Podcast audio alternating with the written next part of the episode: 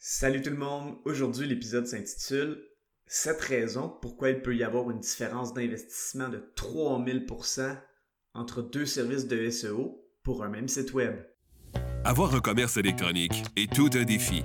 On vit souvent des déceptions ou de la frustration. Que faire pour rentabiliser mon commerce en ligne? Qui engager pour m'aider à réussir? Comment évaluer le ou les professionnels qui ont le mandat de rentabiliser mon commerce électronique et de le transformer en véritable actif numérique? Vous écoutez Commerce électronique et actif numérique avec Nicolas Roy. La raison d'être de mon podcast est très simple. C'est d'aider les propriétaires de commerce électronique à comprendre, contrôler et posséder leur commerce électronique et les composantes qui l'entourent. Parce que je crois sincèrement que c'est la meilleure manière de rentabiliser à court terme et de se bâtir des actifs numériques qui prennent de la valeur à long terme.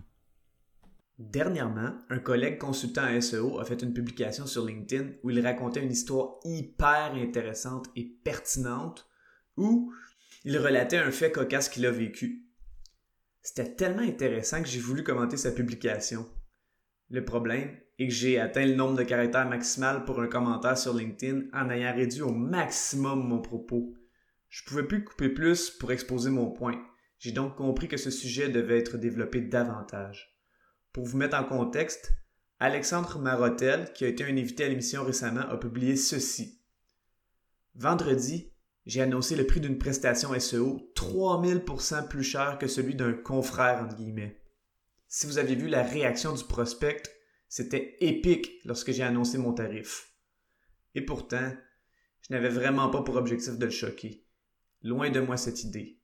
Mais les prix annoncés par l'autre prestataire étaient à 1000 lieues de correspondre au travail réel nécessaire pour répondre aux besoins du client.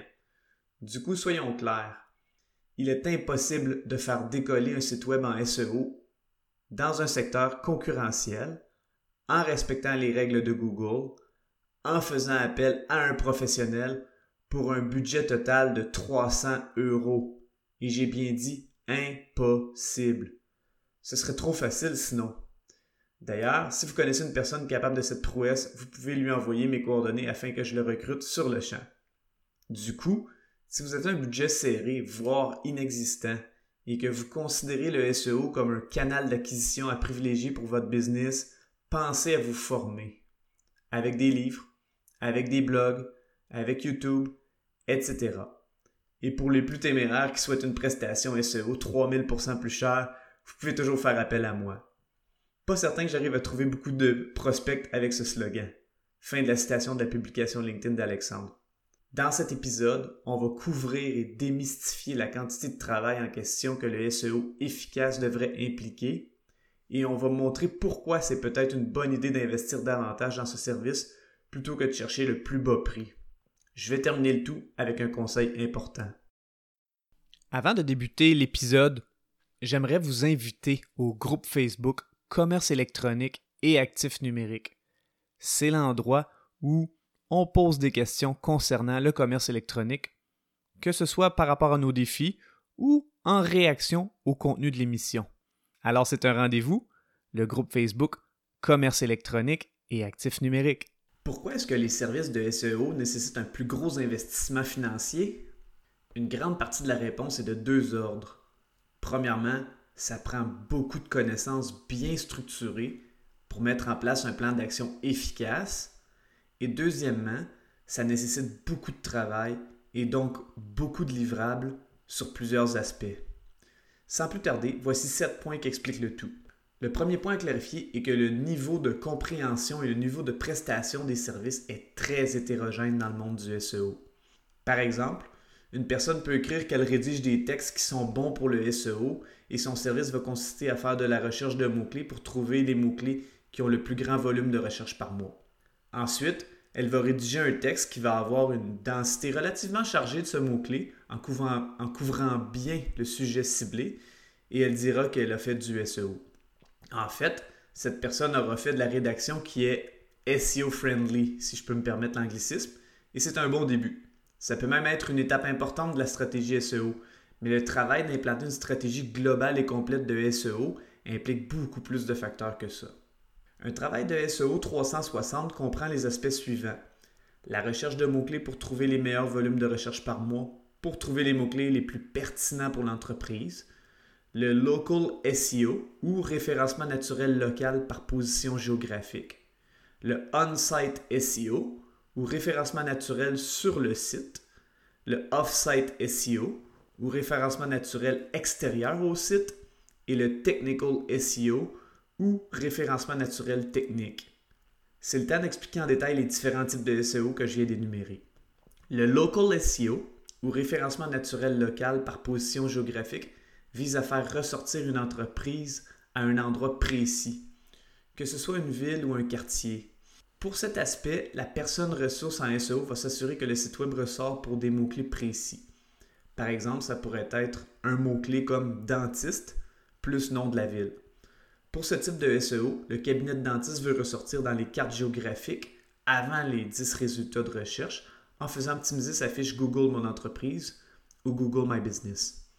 Le cabinet de dentiste veut aussi que son site web ressorte très haut dans les 10 résultats qui suivent les résultats sur la carte géographique de Google pour que l'internaute voit que le résultat dans les cartes et le résultat dans les 10 résultats de Google sont élevés.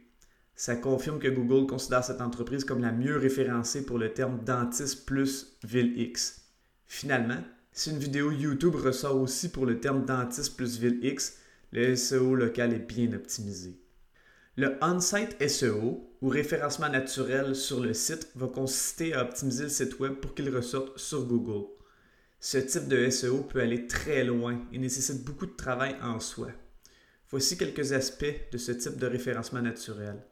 Il faut optimiser les titres, les métadonnées, la structure des URL, le nom de catégorie, le nom des images et le contenu doit être optimisé.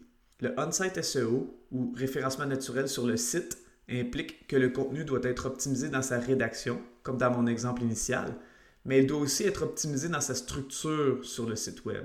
C'est-à-dire que le contenu doit être catégorisé et regroupé par sujet pour que ce soit plus pertinent pour le visiteur et pour Google.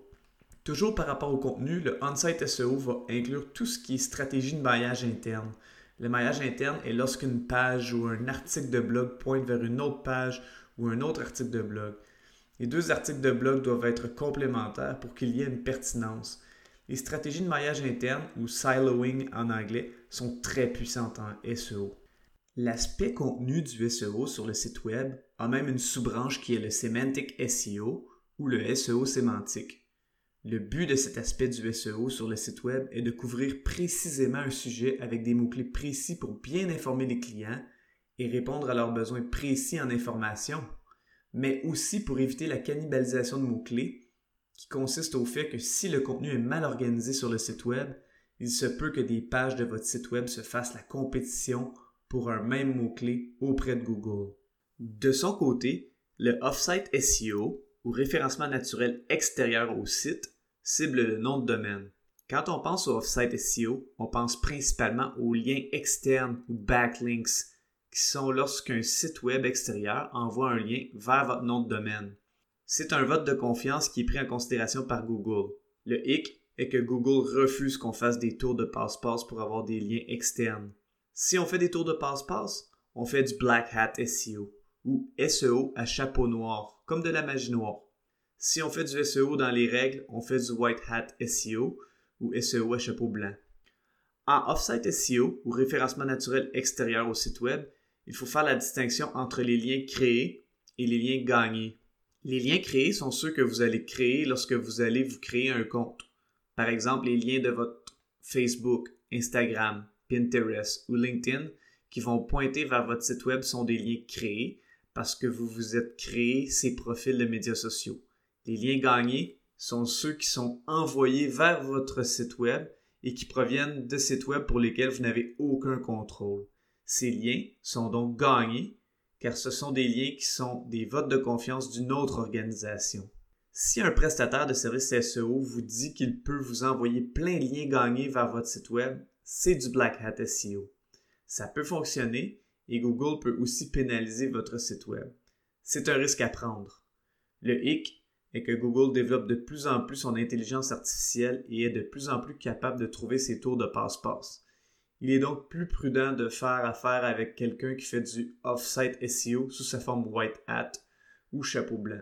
Le hic est que de faire ça en SEO blanc ou white hat est beaucoup plus long et nécessite beaucoup plus de travail. Mais c'est beaucoup plus sécuritaire pour avoir un SEO solide et durable dans le temps. Pour faire du off-site SEO en respectant les règles, on va faire ce qu'on appelle du link outreach, où on va contacter des propriétaires de sites web comme des entreprises, des blogueurs ou d'autres organisations qui offrent des produits ou services complémentaires aux vôtres et on va leur demander si c'est possible de s'entraider en faisant une alliance stratégique. Le but ici est d'être sincère et d'éviter d'être perçu comme un quêteux de liens. En adoptant cette approche, on peut finir par avoir un ou plusieurs beaux liens externes qui sont des backlinks hyper pertinents, sécuritaires et puissants. Le but est d'éviter ou de minimiser le fait que notre nom de domaine reçoive des liens provenant de PBNs, qui est l'acronyme du terme Private Blog Network, ou de Link Farms, ou fermes de liens, qui sont des liens beaucoup moins sécuritaires. Le dernier type de SEO est le SEO technique, ou le Technical SEO, qui se concentre davantage aux aspects de la programmation et donc du code du site web. Ce type de SEO va se concentrer sur les types de statuts HTTP, à savoir s'il y a du succès, comme le code 200, s'il y a des redirections, comme les codes 301, 302 ou 307, s'il y a des erreurs de par la requête d'un visiteur, comme les codes 403, 404, qui sont les pages introuvables, ou 429, ou s'il y a des erreurs de serveur, comme les codes 500, 502 ou 504. Le SEO technique va regarder des trucs comme le sitemap, l'optimisation de schema pour les résultats de recherche enrichis ou rich snippets, les fichiers robots TXT pour l'indexation du site web et plusieurs autres aspects dont les programmeurs sont très familiers.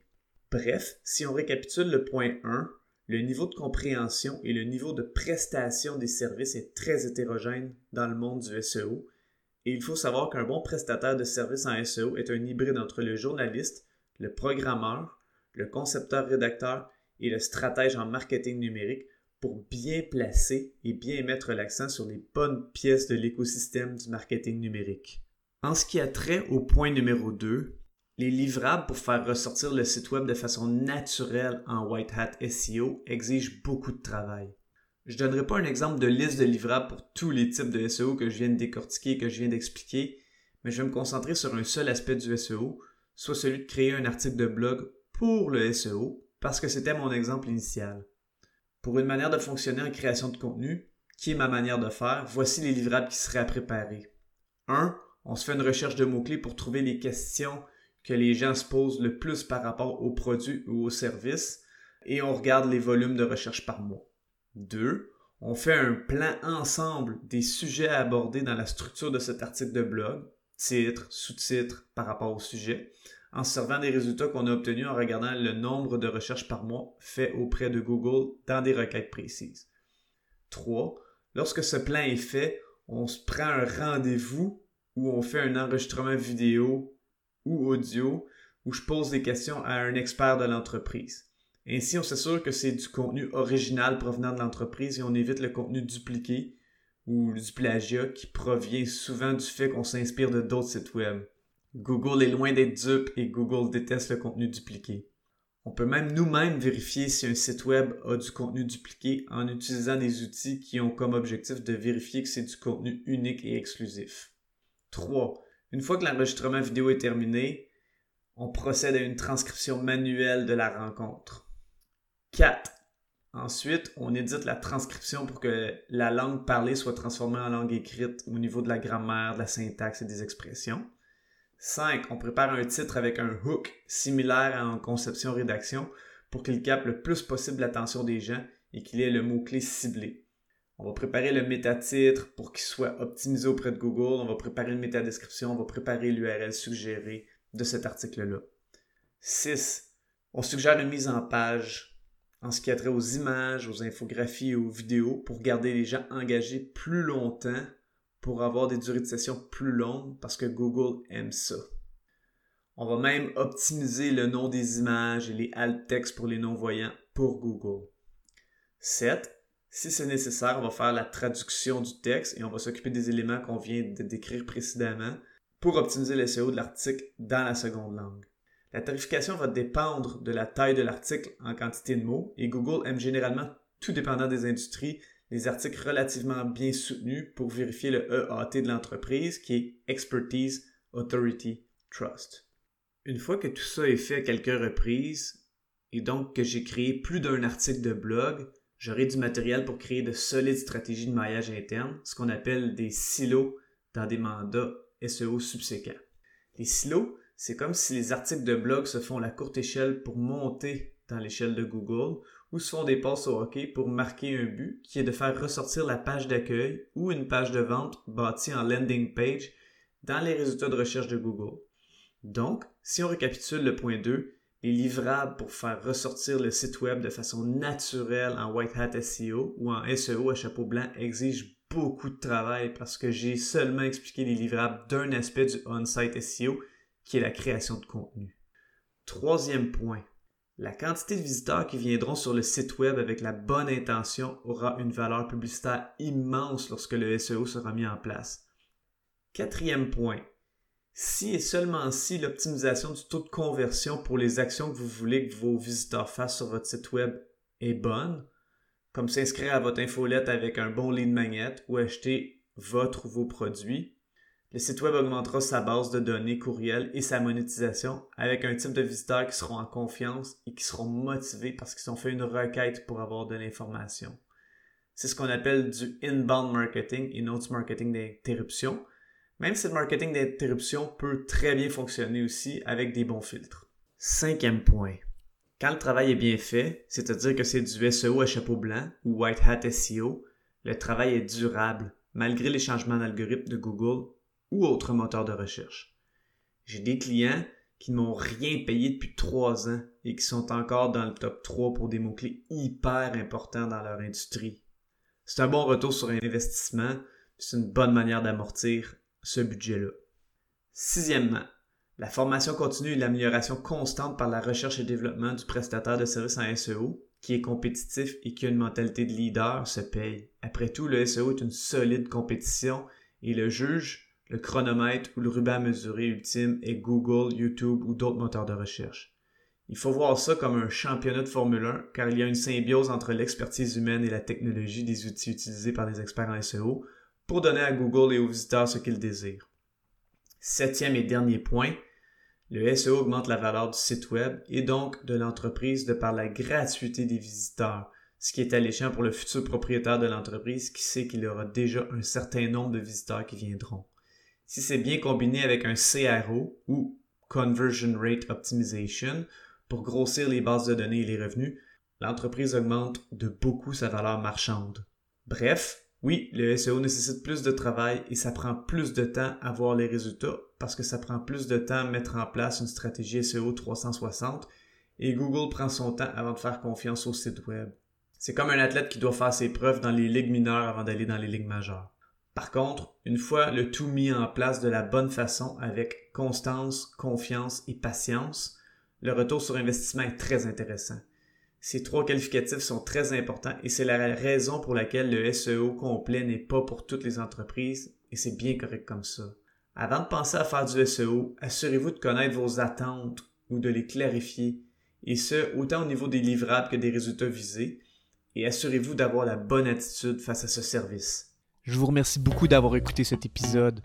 Je vous invite à vous joindre au groupe Facebook Commerce électronique et actifs numériques et je vous dis à la prochaine. We'll be right back.